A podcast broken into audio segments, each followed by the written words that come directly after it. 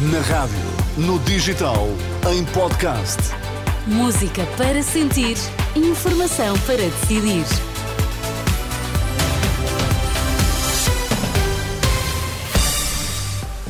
Vai conhecer-se os títulos em destaque nesta edição das duas.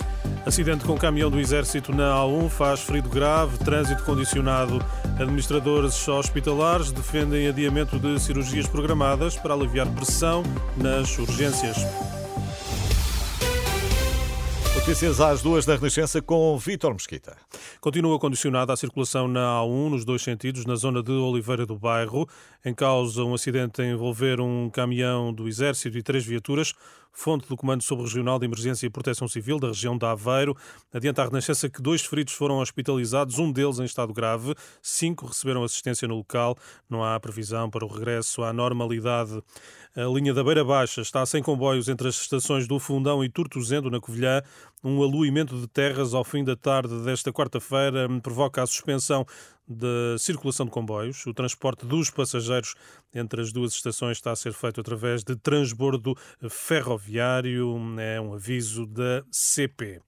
Adiar cirurgias programadas, rever planos de contingência pode ser a solução para aliviar a pressão nas urgências. Convicção do presidente da Associação de Administradores Hospitalares, que não acredita na eficácia da decisão da Liga dos Bombeiros de cobrar aos hospitais que retenham macas. Ouvido esta manhã pela Renascença, numa altura em que os tempos de espera continuam elevados, Xavier Barreto defende que cada hospital deve redefinir estratégias de prevenção e organização. Quando os serviços de urgência atingem eh, níveis como estes que estamos a verificar, é preciso que os hospitais, cada hospital, analise o seu plano de contingência, eventualmente eh, protelando ati alguma atividade programada que possa ser eh, protelada sem prejuízo dos doentes, portanto, adiar algumas cirurgias, adiar algumas intervenções, porque essas intervenções, essas cirurgias também concorrem para a ocupação de camas.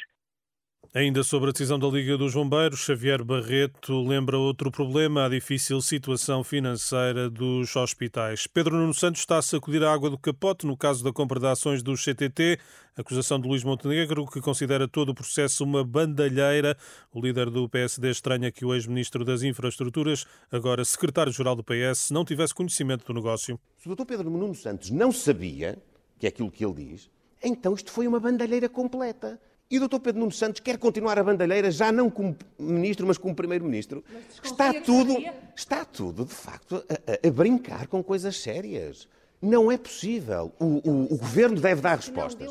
Quando se diz assim, olha, não é nada comigo, vá falar com o fulano ali ao lado, quer-se dizer que não sabe, ou pelo menos que não se tem explicação. Quer dizer que isto é uma bandalheira. O país tem de acabar com esta bandalheira.